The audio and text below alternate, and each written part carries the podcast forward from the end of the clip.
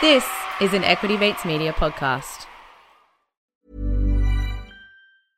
I'm Sandra, and I'm just the professional your small business was looking for. But you didn't hire me because you didn't use LinkedIn jobs. LinkedIn has professionals you can't find anywhere else, including those who aren't actively looking for a new job but might be open to the perfect role, like me.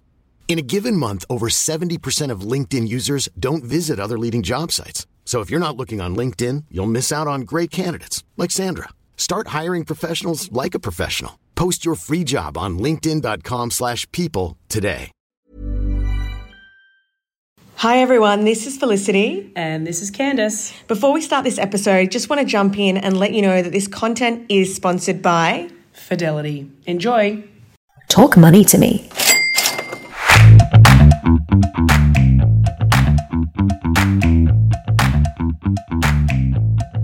Hello and welcome to Talk Money to Me. This is your financial podcast where we explore the markets, investable ideas, and chat to leading industry experts to help you manage your wealth. I'm Candice Bourke. And I'm Felicity Thomas. Thanks so much for tuning in today. Now, we're going to be sitting with James Abela, the co portfolio manager of Fidelity's Global Future Leaders Fund.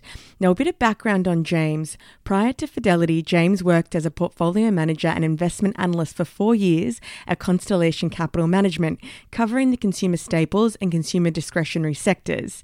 James has also worked for BNP Equities for three years as a research analyst, covering food and alcohol as well as diversified industrials.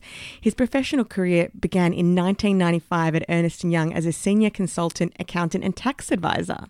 He's been the portfolio manager for the Fidelity Future Leaders Fund since 2013, which has seen his unique investment process win the 2018, 2019, and 2020 Morningstar Fund Manager of the Year award for domestic equity small cap category.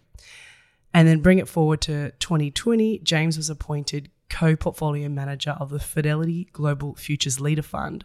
So well done, James, to you and your team on those achievements to date. Really fantastic. Now, a quick look at the fund itself before we get into our conversation with James about the global investment opportunities he's seen at the moment.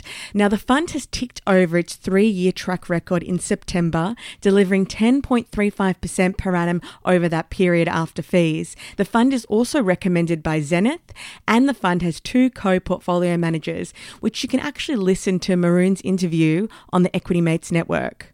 Definitely recommend you check that also out. Now, the fund is a diversified portfolio of 40 to 70 small to mid cap global companies seeking to invest in global large caps for tomorrow. So, finding the next big idea, which we're really excited about.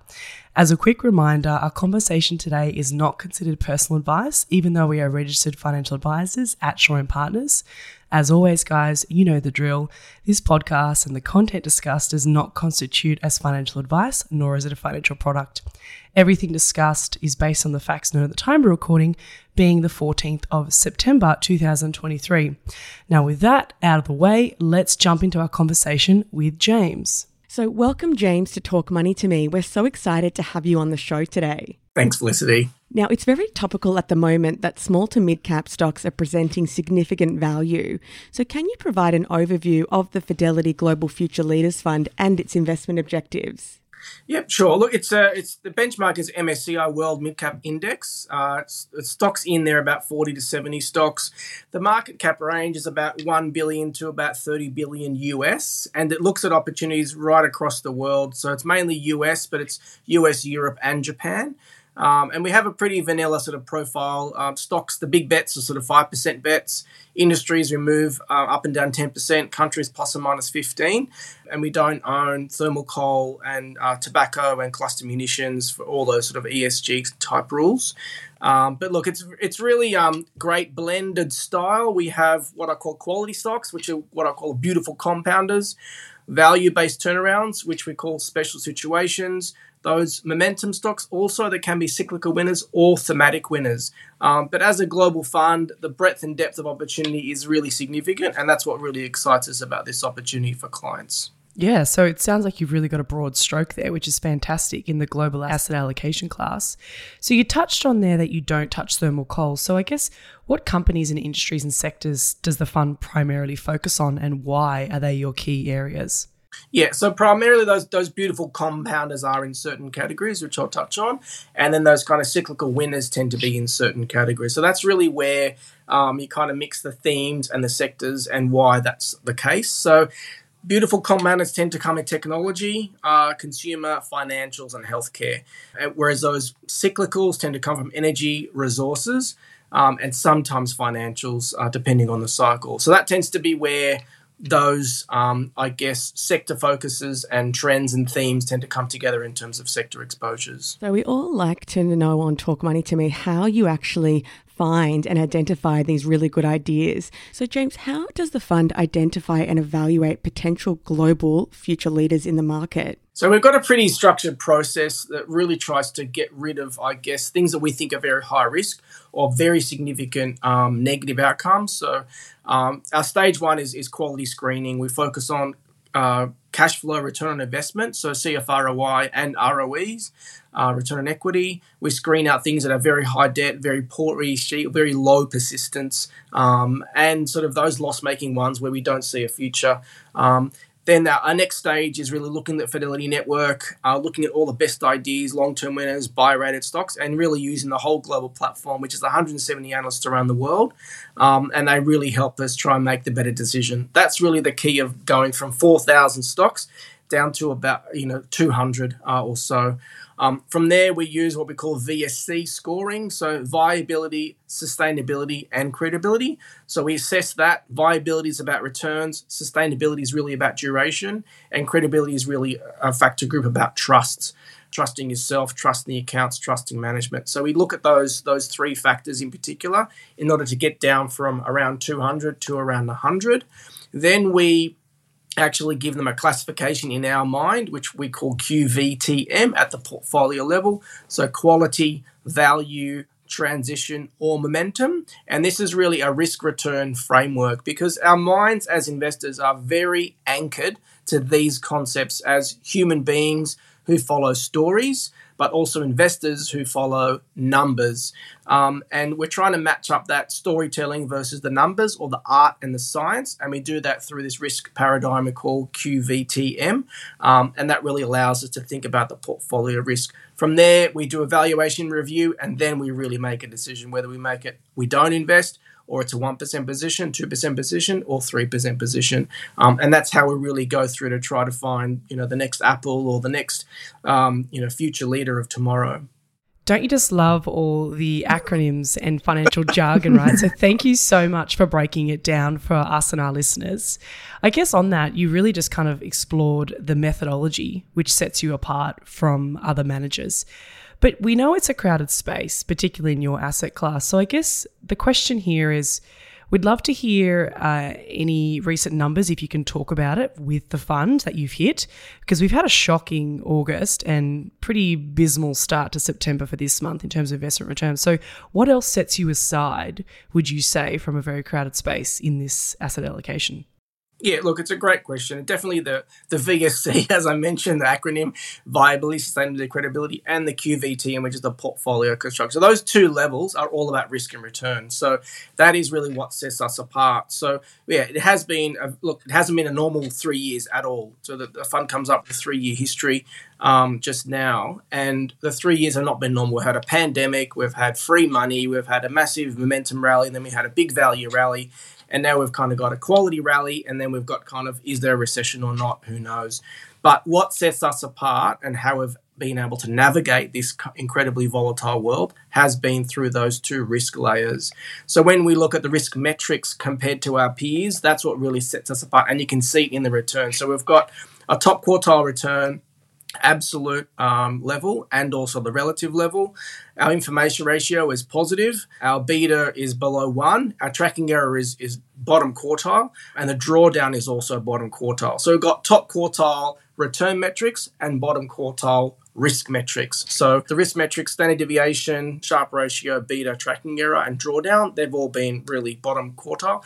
And the top quartile is the return uh, and the information ratio. So that for us, I can actually see the process working when you look at this set of numbers. So you can't just see it in the straight return, but when you look at across the risk return paradigm um, in that respect. And that's what really gets me excited. Know, I've run the Aussie Fund for 10 years global fund for now three years, and both funds you can see that the risk return is is actually what sets us apart from the from the group. That is exactly what we like to hear on Talk Money to me. So I guess this kind of leads into our next question then. How do you and the fund adapt its strategy in response to changing market conditions or economic trends? I mean, are you factoring in a recession? We keep hearing soft landing, no landing, hard landing. What are your comments and thoughts around that? Yeah, look, the, the, what we try to do is try to stay away from trying to make macro bets. It's very, very difficult. Try to stay fundamental. That's why the, the viability, sustainability, credibility process is very, very fundamental. But the macro factor and the macro movements affect valuations a lot.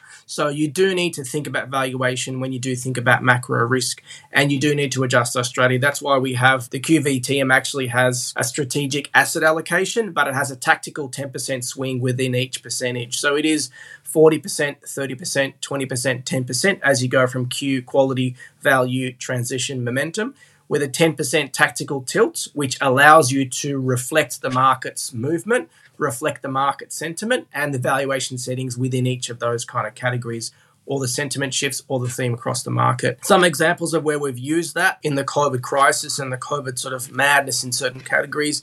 Peloton was a stock that we watched. It went up nearly 10 times from the bottom during COVID. The assumption was that we're going to work from home forever, was kind of what was extrapolated. But also, then Google and other providers provided competition for Peloton. And that really exciting concept, which again, concepts come through the world all the time. Every minute of the day, a business is coming up with a new idea. Peloton was actually it was a pretty amazing idea, and in COVID, it was the kind of the perfect purple patch for it. So it went up 10x. Um, but as the world normalized, that stock went down 90%. So that was a classic like momentum trade that kind of was very hot and then it's become very cold. Zoom was another one. Plug Power was another one, which is ESG, kind of cool. DocuSign, HelloFresh, Shopify, Zscaler, and Logitech.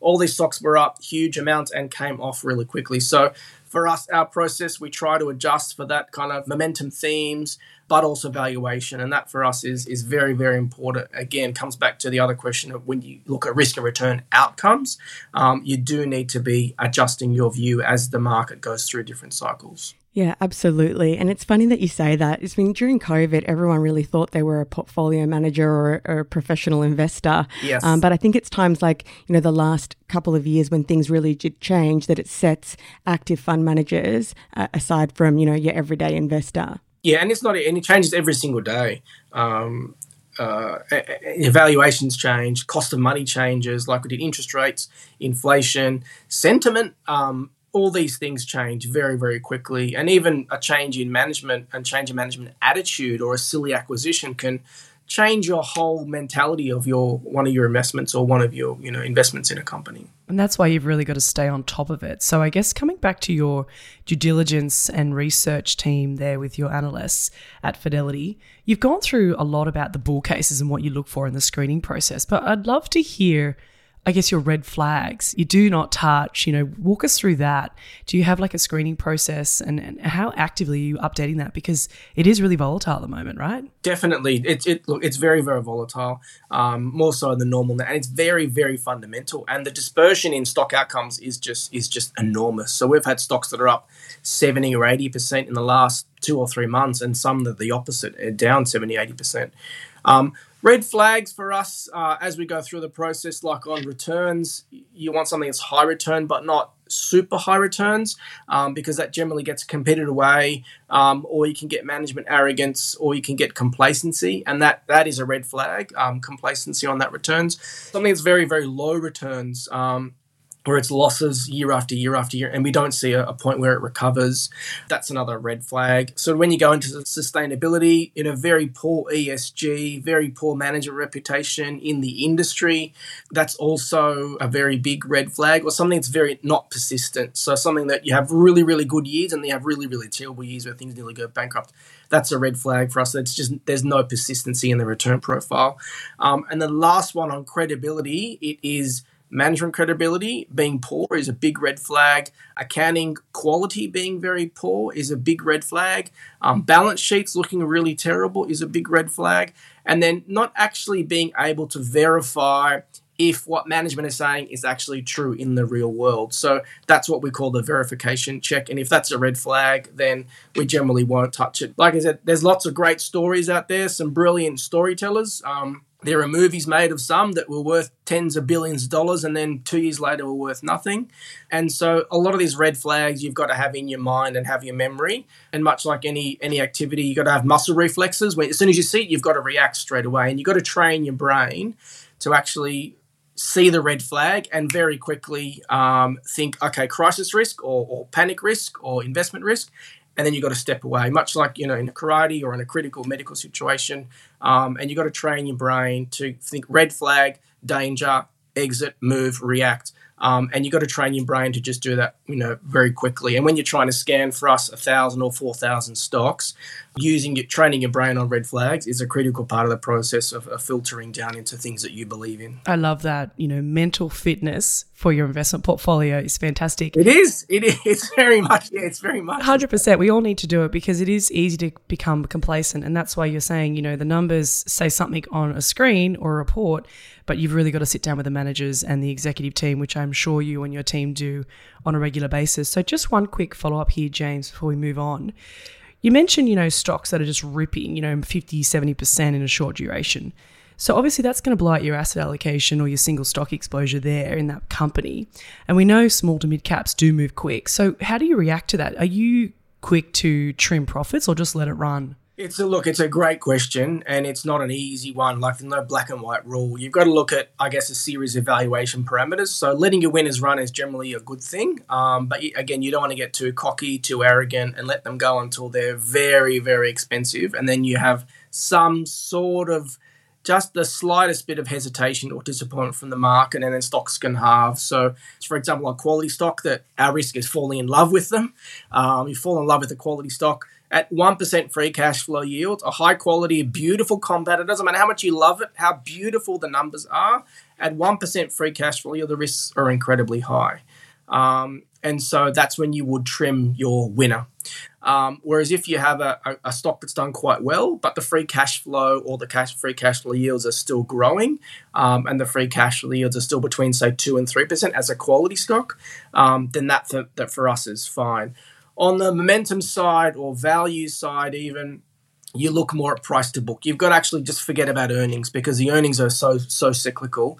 You've got to go back to the book value, and that's where your price to book can go from say one to about three to three and a half times in momentum or value, um, and that's pretty much the entire range of what we call that triangle of value, transition, momentum, and that kind of beautiful cyclical triangle basically goes through that. But once it's got to there, what I call peak, peak, peak, and it's like like I make the analogy a nightclub, so you get peak earnings peak sentiment um, and peak valuation. And once you hit that peak, it is like a nightclub where everyone's on the dance floor and the, boom, boom, boom. Yeah, boom, boom, boom. The music's pumping. It all looks perfect uh, in terms of a, a, a sort of uh, consensus party.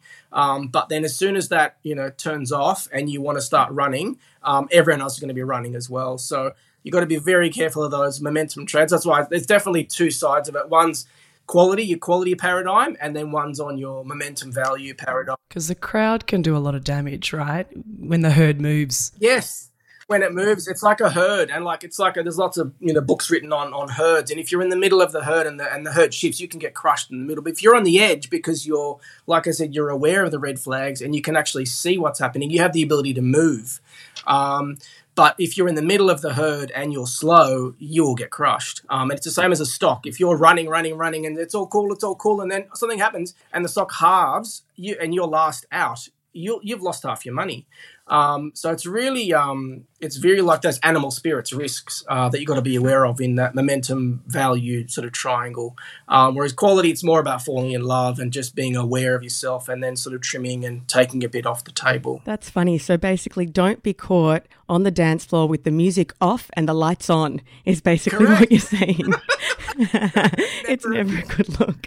Never a good look. It's never a good look. The reality kicks in. Yes. Now, on Talk Money to Me, we love discussing investable ideas, stock tips, right? So, in a moment, we're going to be hearing James's top stock ideas and delve deeper into the outlook for the mid to small cap global space. If you thought the only way to get a more defined jawline with natural looking results was through surgery, think again. Juvederm Volux XC is a non surgical injectable gel filler that improves moderate to severe loss of jawline definition and can help you achieve natural looking results with little downtime. Even better, this improved definition lasts up to one year with optimal treatment. No maintenance required. Improve jawline definition for a smooth, sculpted look with Juvederm Volux XC. For important safety information and to find a licensed specialist, visit juvederm.com. That's J U V E D E R M.com. Not for people with severe allergic reactions, allergies to lidocaine, or the proteins used in Juvederm. Common side effects include injection site redness, swelling, pain, tenderness, firmness, lumps, bumps, bruising, discoloration, or itching. There's a risk of unintentional injection into a blood vessel, which can cause vision abnormalities, blindness, stroke, temporary scabs, or scarring. Talk to a licensed specialist to find out if it's right for you. Ready to pop the question? The jewelers at BlueNile.com have got sparkle down to a science with beautiful lab grown diamonds worthy of your most brilliant moments. Their lab grown diamonds are independently graded and guaranteed identical to natural diamonds, and they're ready to ship to your door. Go to BlueNile.com and use promo code LISTEN to get $50 off your purchase of $500 or more. That's code LISTEN at BlueNile.com for $50 off. BlueNile.com code LISTEN.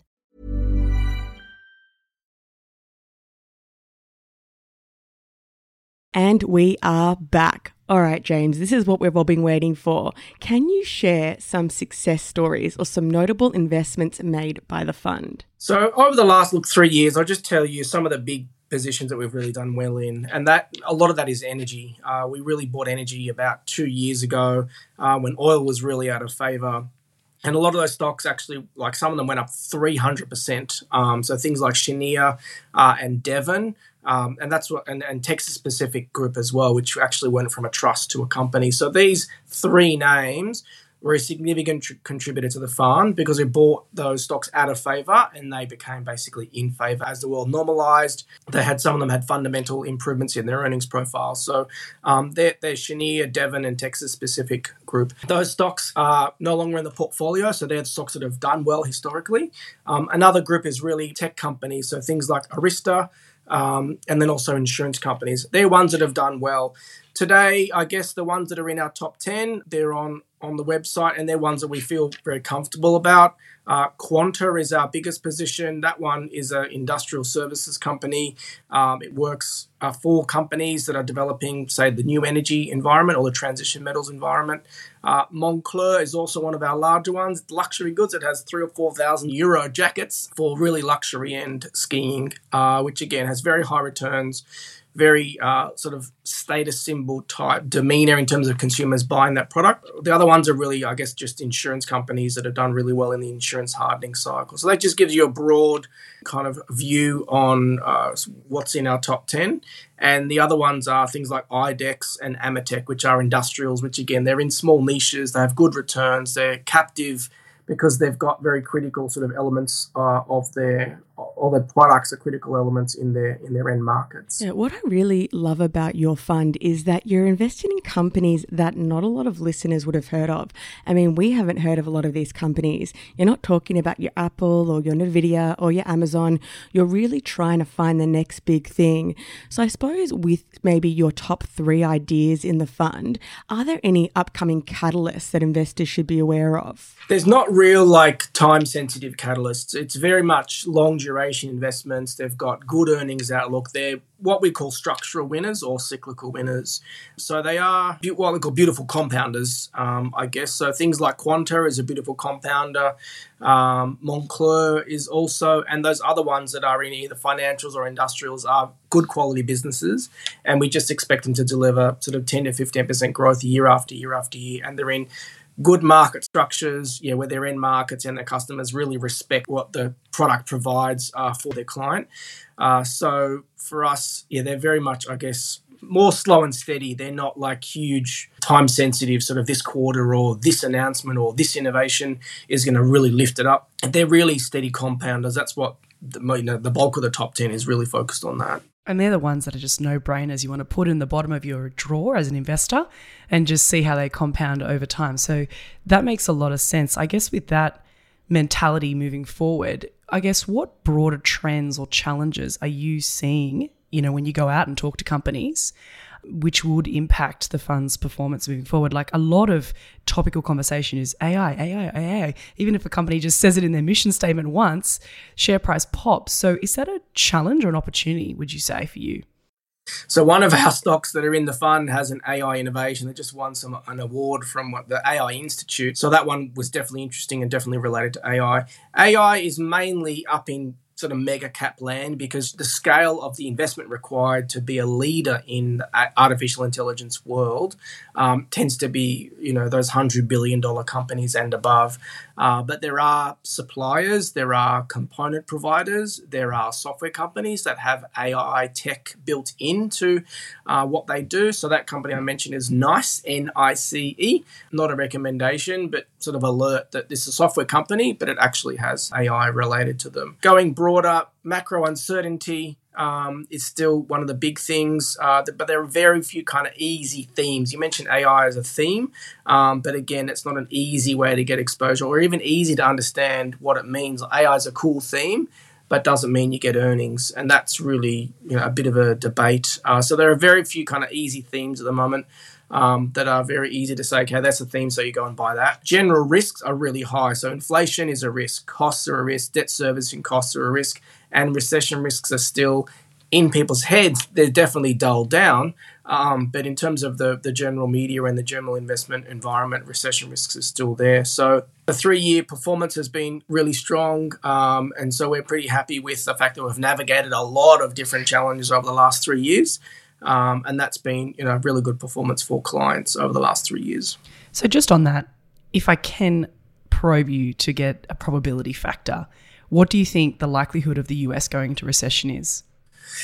Yeah, hard to always give a hard number. At the moment, a lot of the data is saying it's quite high. But if you talk to companies, you you don't get that feeling. You don't get a signal that they're pulling back on investments. So, you know, PMI data and macro data is all quite negative. But when you talk to companies, they're all continuing to invest. There's a little bit of like unemployment trending upwards, and that's the only real signal of, of sort of investment decline. But in terms of capex, um, other confidence of management, it, it isn't there. So, um, yeah, to give you a number's hard, but it's uh, just going straight to the companies. Uh, you just don't feel like it's actually high. Yeah, absolutely. And, and you're a true global manager, so it's looking at everywhere at the moment, right? So I think I just want to highlight the fund's performance. So we've noted since inception, which was September 2020, the fund has actually performed 11.88% uh, per annum, beating the benchmark by 1.54%, which is fantastic.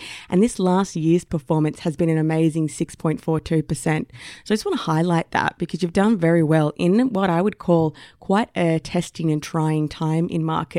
So you did mention earlier that, you know, because we know small caps move quickly one way or the other. So what I want to discuss now is what do you do with your losers? I mean, do you say a really good company has actually been sold off about 60, 70%? Do you double down here or do you cut your losses? What do you do here with regards to risk is what I'm kind of getting at. Yeah, it's a very it's a very good question. Like the other one before, it's um, you've got to really think why. So the first question is why. Think about our process. Think about our risk management.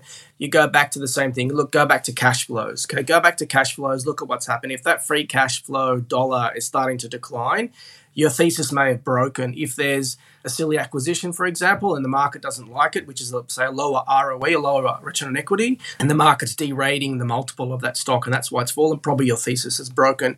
Uh, if management's doing something very risky or in the market's view very debilitating in terms of the market's confidence, that you know may mean your thesis is broken. In those instances, we would sell. On the positive side, if it is just sentiment, if it's purely multiple, so as in the sentiment has shifted away to the negative, earnings haven't moved, cash flows haven't moved, the market structure hasn't moved, the competitive threat hasn't increased, then we'll probably either sit it out or, or add more, which we have done in the past. Um, so it really is basically that there is basically path one or path two, um, but there are typically very clear signals to tell you which path you should go down. Yeah, I mean, we're seeing this a lot. Some really good companies have been oversold, especially in the small to mid cap space. And we're just like, you know, it doesn't make sense that this business has been sold off so much. So we're seeing it as such a good buying opportunity.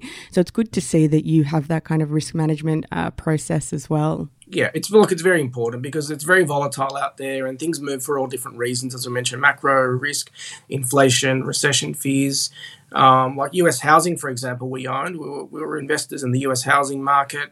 Um, a lot of those stocks fell twenty or thirty percent, and then they rebounded nearly fifty percent up. Yeah, that was incredible. Yeah, the market moved its duration really short, and then within about three months, like, no, actually, it's going to be okay. Next year's looking much better, and then the duration went out much further. So the sentiment shifts um, can be quite rapid on both sides, uh, to, to, the negative to, or to the positive. But it can be to the investors' advantage, right? Advantage, yeah, that's right. That's why I say you've got to be ha- having muscle reflexes, and we, we run data every single month to make sure we're on top of earnings and valuations and any shifts in analyst views. Um, and that's how we keep on top of uh, any changes, you know, on a regular basis. I love a good spreadsheet, so I'm sure you've got really impressive ones. Big, yes. There's me showing my financial nerd moment. Now, look, another bear a bear topic at the moment is China. So you've talked about inflation, you know, higher cost of business moving forward, recessionary risks. They're all kind of priced in, we would argue. And obviously, the China data and slower recovery is still getting priced into the market because we know that they're a big player on the global scale. So, you know, it does really trickle into different geographies and sectors. So, I guess, what are your thoughts around China? Are you a bear or kind of optimistic in, in that perspective? Look, it's a good question. It's definitely very, very topical. For us, we have very little China exposure, direct or indirect. Um, the direct exposures we don't have, which is mainly resources, particularly iron ore, uh, we don't have any of that exposures. Materials actually a very small part of this index, uh, and we don't have any iron ore exposure, which we think is probably the riskiest point, just knowing the Australian resources environment and, and iron ore stocks here. The indirect ones are really consumer. So uh, Moncler was one where a lot of their growth was was going into China, and uh, that was the view of of that stock over the years, and that's it's actually been okay. And we used to own Li Ning, but we've actually exited that a number of months ago. Um, so we don't have any any sort of direct or indirect Chinese exposure that concerns us, I guess, at this point. But it is a lot of there's a lot of concerning information out there, um, property in particular, um, and the sort of you know, China recovery on and off, that kind of shift is, is obviously very difficult for different stocks. But like I said, we just have very little exposure there at the moment. Okay, that's really interesting and probably good for investors to know.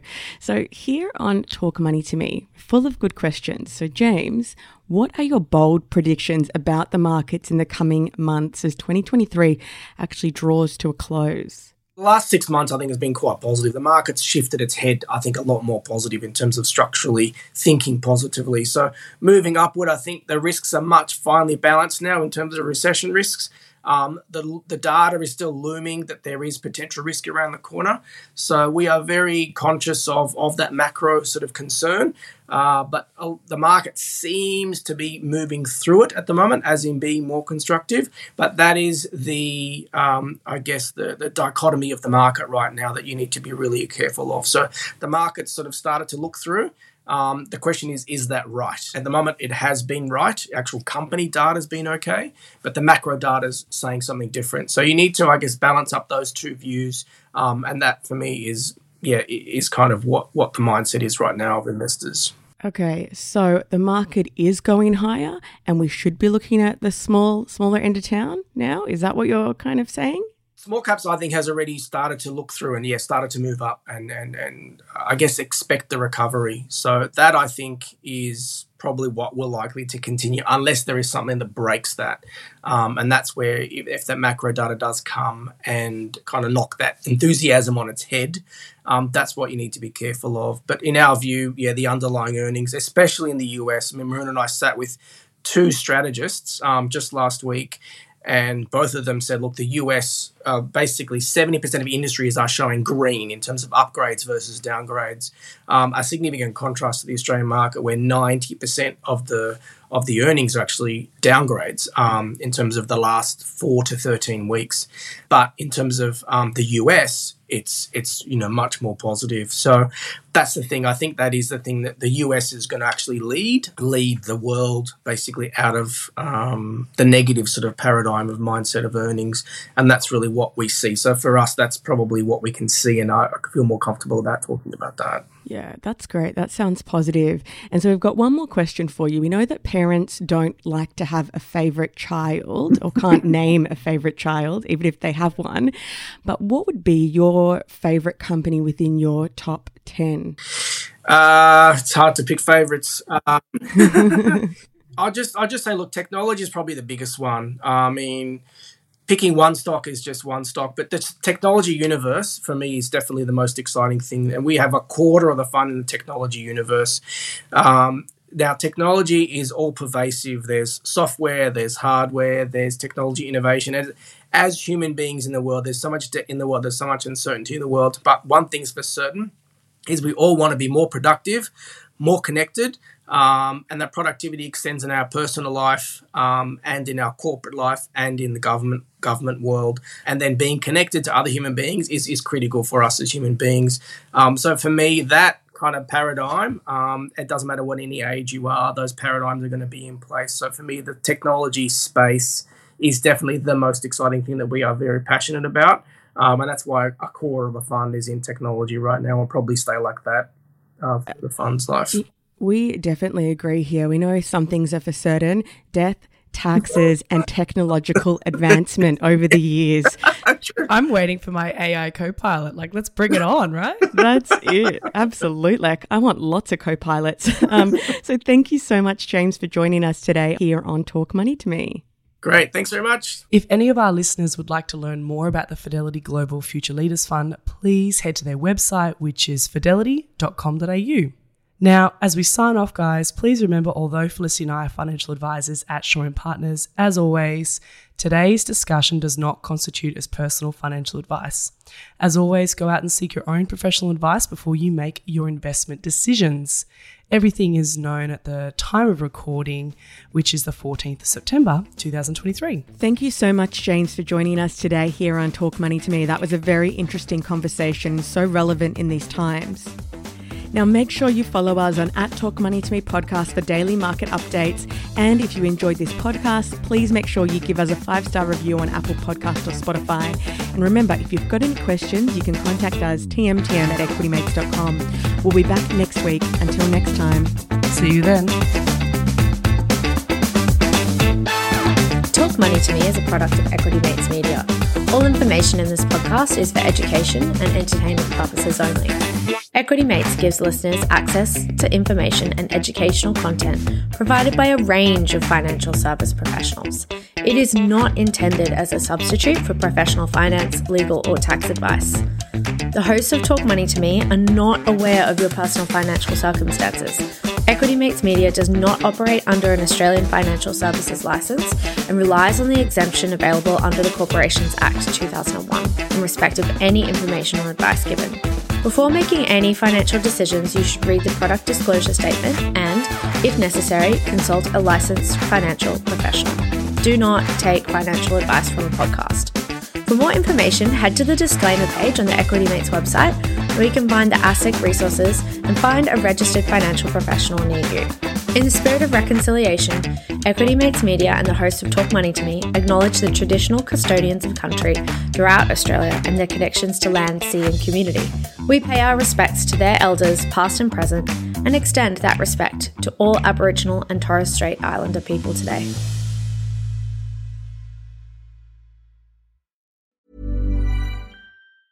Even when we're on a budget, we still deserve nice things. Quince is a place to scoop up stunning high end goods for 50 to 80% less than similar brands. They have buttery soft cashmere sweaters starting at $50, luxurious Italian leather bags, and so much more. Plus, Quince only works with factories that use safe, ethical, and responsible manufacturing. Get the high-end goods you'll love without the high price tag with Quince. Go to quince.com/style for free shipping and 365-day returns.